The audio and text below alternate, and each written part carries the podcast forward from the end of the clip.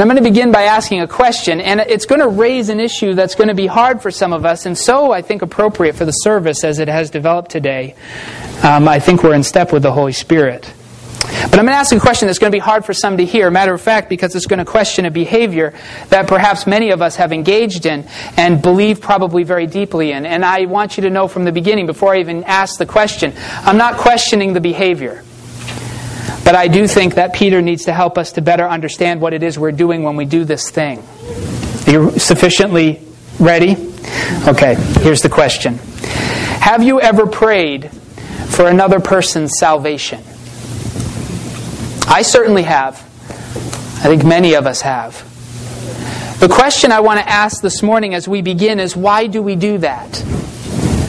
Why do we do that? I mean, the Church of the Nazarene, of which we are a part here, is a denomination in the Wesleyan Arminian tradition.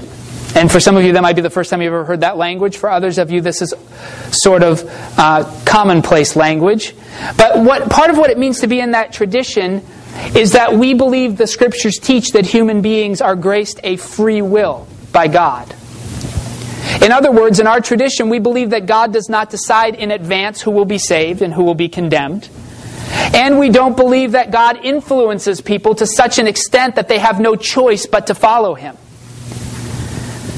We believe that what God wills and what God labors through His grace to provide individuals is the capacity to choose otherwise when it comes to a decision of faith.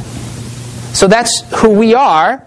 So I'll ask it again. Why would people who believe in free will ask God to save a person who is presently exercising her free will and walking away from God? And even more, I'll become even more personal as I do. If the person we've been praying for does repent of her sins and follow Jesus at some point, why would we say that a decision of her free will was an answer to our prayers? I mean, if we didn't pray, would God have cooperated less in making that person aware of his love for him or of the price he paid to reconcile him to himself? Would God be less concerned with that, less interested, less out there? Do we really believe that our prayers had something to do with the decision of her free will? And if they did, then is her will really free? Or is this just another kind of predestination? We reject predestination by God, but we accept predestination by prayer? Now, I'm not questioning whether we should pray for people to be saved. Not questioning it. But we need to think about it. I want to submit this morning that for those of us who truly believe in free will, it makes little to no sense to pray for a person's personal decision to follow Jesus. And it makes even less sense to call a decision to follow Jesus an answer to prayer. But many of us do it. Nonetheless, many of us do it every day. Matter of fact, I do it many times a day. In fact, I think I would argue that the longer we walk with God, and the more transformed by the love of God we become, the stronger the impulse to pray for the lost becomes. I think the Apostle Peter is going to help us understand why we have this instinct as Christians and how we need to understand it. I think it's an instinct of holiness. You sufficiently uncomfortable? Good. You might listen. Two weeks ago, we began a three part sermon series entitled Embracing Priesthood. And we'll complete that series today. Now, it's actually a mini series and a larger series we are doing in 1 Peter. But embracing priesthood is where we are. And two weeks ago, I explained that Peter's language of priesthood suggests that as the Levites and the priests of ancient Israel were scattered amongst the tribes of Israel with no territory, no tribal inheritance of their own, so we, the church have been scattered among the nations of the earth to serve as priests of God among them. That seems Peter's language. I maintain that part of our of embracing our identity as priests is embracing that we Christians are a dispersed people among the nations of the earth, and we have to resist the impulse to create nations and kingdoms and fiefdoms. It's not God's intention for us. And it's a high calling to be God's priest, and it's quite a responsibility before Him. But last week we also celebrated that all of God's people are priests. That that is actually good news. Not only are we a dispersed people, but we are a diverse people. And our diversity in the kingdom of God is unprecedented in the history of the world and one of the single greatest gifts God has given to us on this side of eternity. Irrespective of our race or our place in society or our gender, we all come to the same table. We've all been given the same mission. We are all priests of God for the nations. The walls of hostility that have divided nations and social classes and gender throughout human history have been overcome in Jesus. We are one in Christ, to use Paul's language. In the language of Peter, we are all priests of God. As priests of God, we are a dispersed people and we are a diverse people. And today we'll conclude our mini series with our third and final point of the series. We are an interceding people. We are an interceding people. If you have access to a Bible, you're not already there. I'll invite you to turn with me to the New Testament epistle of 1 Peter. We're in chapter 2. We've been studying verses 4 through 10, and I'm going to read the entire passage again today. 1 Peter chapter 2, beginning in verse 4. Way towards the end of your Bible. 1 Peter chapter 2 beginning in verse 4 and I'm reading from the NIV. As you come to him, the living stone, rejected by humans but chosen by God and precious to him. You also, like living stones, are being built into a spiritual house to be a holy priesthood, offering spiritual sacrifices acceptable to God through Jesus Christ. For in the scripture it says, See, I lay a stone in Zion, a chosen and precious cornerstone, and the one who trusts in him will never be put to shame. Now, to you who believe, this stone is precious. But to those who do not believe, the stone the builders rejected has become the cornerstone, and a stone that causes people to stumble, and a rock that makes them fall. They stumble because they disobey the message, which is also what they were destined for.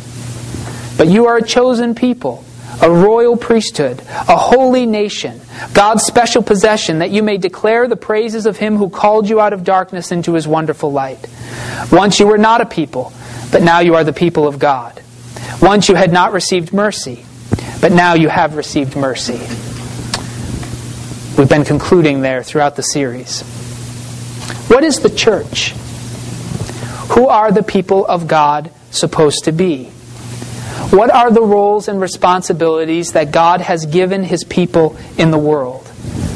What does it mean to be the people of God, the body of Jesus, citizens of the kingdom of heaven?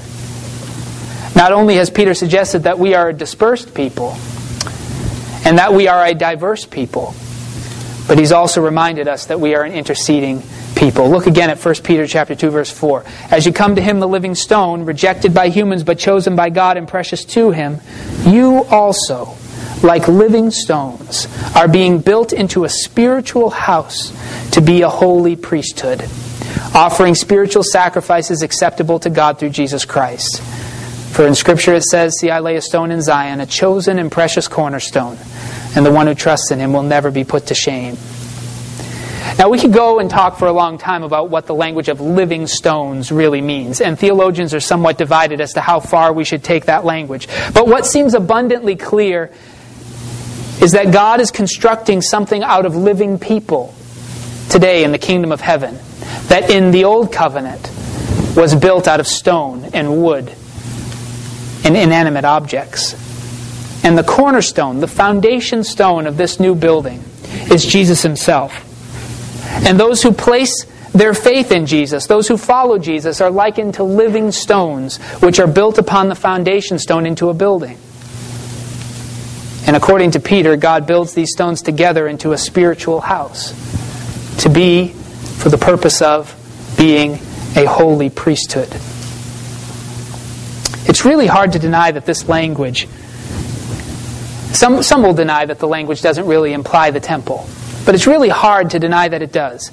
It definitely seems to imply the temple in the First Testament has become in the kingdom of God a living temple made up of followers of Jesus. The people of God, we've already been talking about them as a priesthood. But Peter wants us to know that we are built into a spiritual house to be a priesthood. And that forces us to ask the question what is implied in the temple? Who are we? The temple in ancient Israel was the heart of worship of God for one primary reason. In the innermost sanctum of that temple, in the place called the Most Holy Place, where the Ark of the Covenant was kept, that was the one place that God had promised to make his presence manifest. God was present in the temple in a way that he wasn't present anywhere else. At least it was exceptional in some way. And so God's people came to that temple to make sacrifices, to commemorate the acts of God in history, and to celebrate the goodness of God together. We are this temple. And so God's people are built together into a building where God's presence dwells, the Holy Spirit of God. And it's important to notice that when that language is used, it's used corporately. It's not used individually. Let me see if I can explain what I mean. During my early years in youth ministry, I was leading uh, camps originally, and uh, I, I, came across a kid who had been very scrawny the last time I had seen him. I mean, thin as a rail, not a stitch of muscle on him. And that was he was maybe 12 or 13. And then I met him again when I was leading that camp when, I, when he was about 17 years old. And I'm telling you, he must have put on 30 pounds of muscle from the time he was 12 to the time he was 17. I mean, I didn't even recognize him. When he walked up to me, I didn't know who he was, and I had been friends with him. And uh, so I, you know, I, I asked him. I remember saying, "Wow, I hardly recognize you. You've been working out much?" And I'll always remember his, his reply, not because it's the only time I've ever heard it, but because of the way he said it. He said, Got to take care of the temple. And he puffed out his chest. Now, I knew exactly what he meant, and I knew what he was referring to, but I didn't agree with what he was saying, so I did what I do when that happens. I pretended I didn't know what was going on. And so I said, The temple? Yeah! And he flexed his muscles. This is the temple of the Holy Spirit. I got to take care of it. Now, not everybody probably goes to the extremes that he did. I mean, he must have worked out a lot. But it's pretty common in the church to hear the language of temple of the Holy Spirit used in that way, isn't it? That we ourselves, our bodies, are the temple of the Holy Spirit. Most of that correlates with Paul's language in 1 Corinthians in a couple chapters there, chapter 3 and chapter 6. But both for Paul and for Peter, the language of temple of the Holy Spirit is not individualistic. The writers of Scripture don't teach that we are each a temple of the Holy Spirit. The metaphor is corporate. We are the temple of the Holy Spirit. We together are being built into a spiritual house to be a royal priesthood. Perhaps the language in Matthew of Jesus is reflective, where two or three are gathered together. There I am in their midst. Of course, in that context, it was about deciding um, a proper interpretation of the scriptures, but I think the application goes wider than that. The people of the kingdom of heaven, which has been inaugurated by Jesus, are dispersed throughout the earth in local congregations of believers to be built into living temples in every nation, in every community on earth. To be priests, according to Peter, who make sacrifices that are pleasing to God. Now, there's a lot there, and we could get bogged down in the mechanics of the language, and I really don't want to do that. But the picture that Peter seems to have been drawing seems fairly straightforward. Wherever Christians are, the Word and the presence of God is in their midst. And so, everywhere Christians gather together, the presence of God is manifest there. It's one of the great inventions, I think, innovations, uh, remembrances of the Protestant Reformation, that prior a lot of the worship of God was done with the priest back to the congregation, as though God was somewhere out there and we were all this way. But when the Protestants turned the whole thing around, they did it because the presence of God is in our midst, not somewhere out there. And so we look at each other, right? When we worship. And one of the responsibilities of Christians, according to Peter, like the priests of old, is to make sacrifices to God. Now, we have to be very clear what we're not saying there, what I don't think Peter could be saying. But what I do want to recognize is that the people of Israel did not make sacrifices to God on their own. They were guided by the priests, and it was the priests who actually made the sacrifices. The priests stood between God and the people of Israel as mediators, as intercessors. And there were many kinds of sacrifices in the liturgies of ancient Israel. Some of them were for sin, certainly. And the writers of the New Testament have argued that Jesus, as our high priest, has made the final and ultimate sacrifice for sin on behalf of the people. Jesus is the high priest who sacrificed himself for the sins of the world. And I'd like to say more about that, but that would get us off track even more than I always let us get off track, so I'm not going to do that.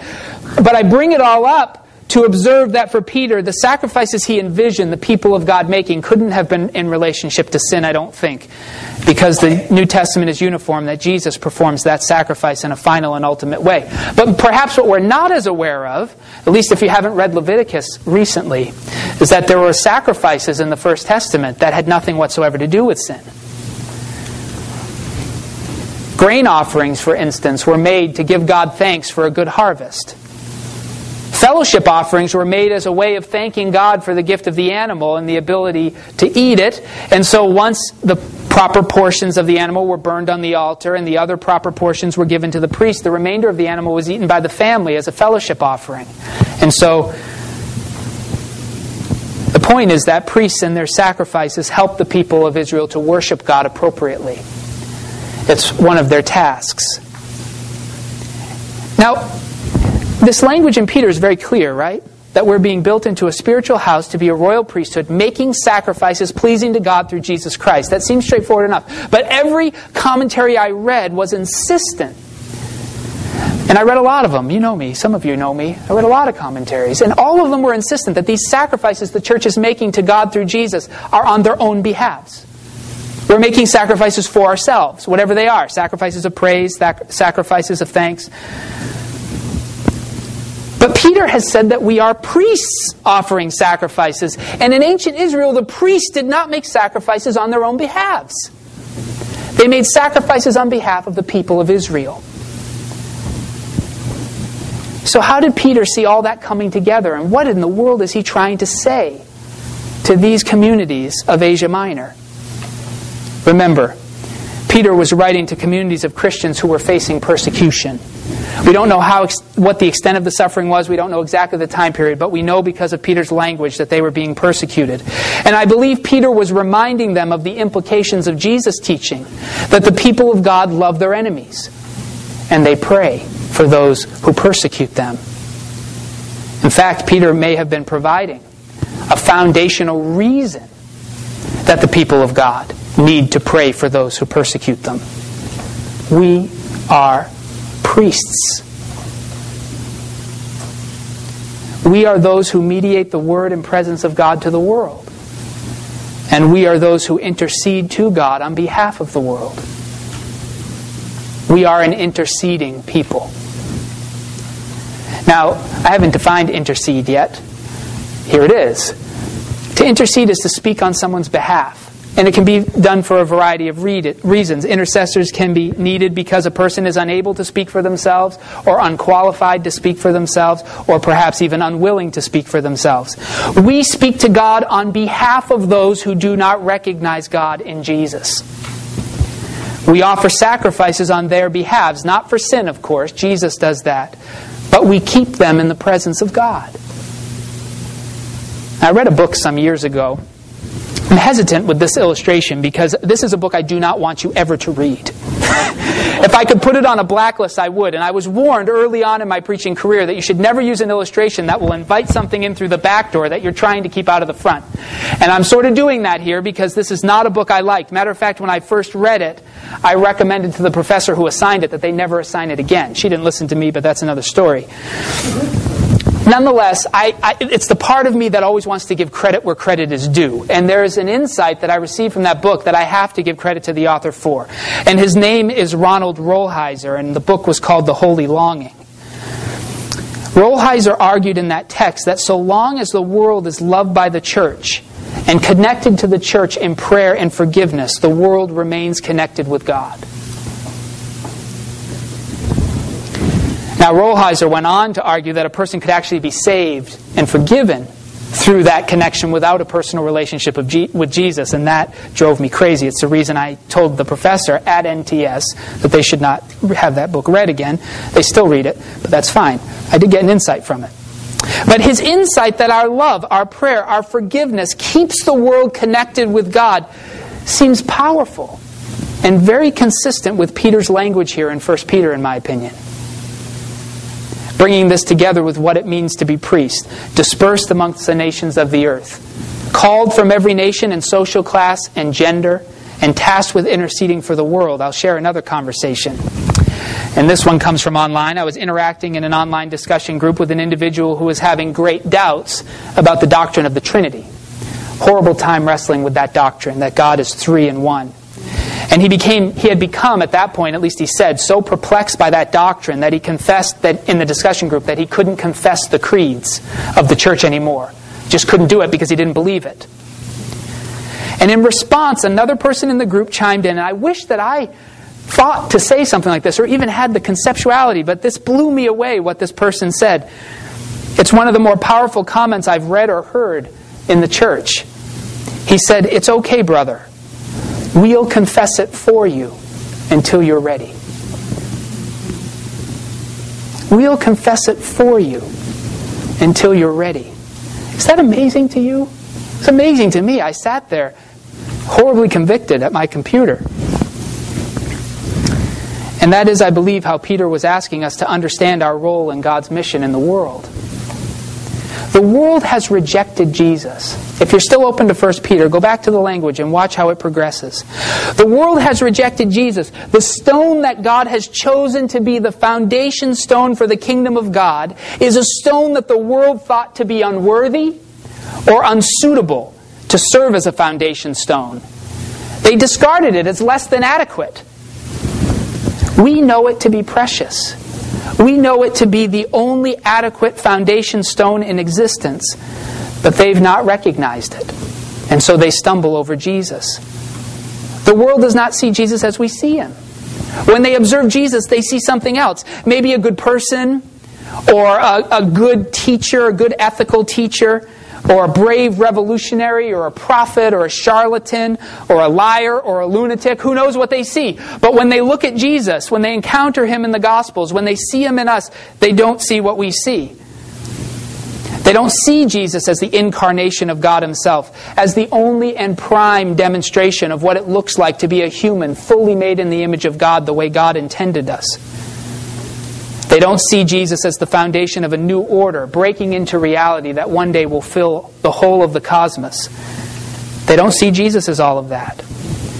But we do. They won't confess it. But we can confess it for them. We can thank God for His blessings on our communities and contexts on their behalves. We can pray to God for them for their illnesses, for their sufferings, for their hardships, for their healing, and even for their forgiveness. We must confess for them in deep hope that one day they will confess for themselves. Now, we can't ensure their eternal life. God will require faith of them just as He has required faith of us. But we can sing praises to God on their behalves, and we can intercede for them as long as they are in need of priests. When one of the world puts her faith in Jesus, she no longer needs a priest, an intercede, an intercessor. Because Jesus becomes her intercessor. He is the only mediator she will ever need. She becomes a priest herself. But until then, we bring the world before God. And I think this is the heart of Peter's understanding of the church. And I think it's why we feel that impulse, and why I would say if we haven't felt it, we need to feel the impulse to pray for the lost. We must pray for those who persecute us and for those who reject Jesus. This is who we are in the world. And so this is what we must do. Our prayers and our love, they won't cause anyone to be saved. But our prayers, like the sacrifices of old, will keep the lost before God. The decision to follow Jesus is one each person makes. And I do want us to be very careful that we don't take credit for something that really is about the grace of God and the faith of another person by claiming that our prayers caused it. That's arrogant. But we do deserve mention for keeping that person in the presence of God through our intercession. Now, I know some may question. Some of you are theological, right? Isn't God everywhere? This seems a little weird to talk about God in one place and not in another. I mean, does He really need us? My response is that if God is everywhere today, then He has always been everywhere, even in the First Testament. But He was still present in a unique way in the temple. And so I would argue that Peter insists He is still present in a unique way where the people of God gather together. Others may question then why does why would God need mediators? I mean, isn't he connected with everyone irrespective of faith? I mean, isn't Jesus the only mediator between God and humans? And my response would be yes, I agree with that. Jesus is the only mediator between God and humans. But the scriptures are also clear that the world lives separated from God and they intentionally hold God off. They don't want relationship with him. And God has asked the church to intercede for those who are refusing and rejecting him. He's asked us to intercede for those who refuse to embrace Jesus' intercession for them. Maybe now, at the end of the series, as it begins to conclude, the challenges that I've put before us as a congregation over the last three weeks will begin to make more sense. In week one, I challenged us to seek one unbelieving person or one unbelieving family to whom we could minister over this next year. I hope you're praying about that. In week two, I challenged us to war against anything in our community that would attempt to rebuild the walls of hostility that have divided races and nations and social classes and genders throughout the history of the world as we seek to recognize in all we do and in all we say that we are one in Christ and that we are all priests. And now, in our final week of this mini series, I would challenge us to come to worship each week from here and until the time Jesus returns not only for ourselves, but for the world. When we worship together each week, we don't simply bring ourselves before God. We bring our families, our communities, our neighborhoods, and even our country before God, into the presence of God. On a week that one of us doesn't worship together, those unbelieving people who are somehow connected to that person don't come before God that week either, at least not into his presence directly. We worship God because He's invited us to worship Him through Jesus. There are reasons for us to come for ourselves. We worship God because we recognize Him and His handiwork in the world. We worship God because we long to live in His presence and in His kingdom. We worship God because we need to continue in Christ's likeness. And part of that is the need to encourage one another in this journey of Jesus in the world. But we also worship God as priests, interceding for the world. And each week we bring those we love and with whom we are connected into the presence of a God they may want little or nothing to do with. The way the priests brought the Israelites. Will you embrace your priesthood in Jesus? For those who know the reference, we are the rocks crying out in their stead. They don't know what we know. We'll worship for them until they can worship for, the, for themselves. So, my question to you this morning is this Who are you worshiping for today? For whom do you bring praises to God? For whom will you make confession of sin? For whom do you hear the word of God preached? For whom do you pray? And for whom do you receive the blessing of God today? Will you come and worship for them until they can worship for themselves? I think that's the challenge of Peter. And as the people in his day were being persecuted, Peter wanted to remind them that they were the priests of the world. And the world was trying to crucify their only intercessors, in a way, the very presence of God in their midst. He reminded them because we are priests, we must pray for those who persecute us, we must love our enemies. We must bring those who do not know God into the presence of God in our worship and speak for them. We must confess for them until they can confess for themselves. Each week, I hope that you will pray and that you will remain connected with those who do not know Jesus. And when you come here, you'll come for you as I come for me. We have needs, and God invites us to bring those needs into His presence. but we also bring the world here. Will you worship for them as well? Let's pray.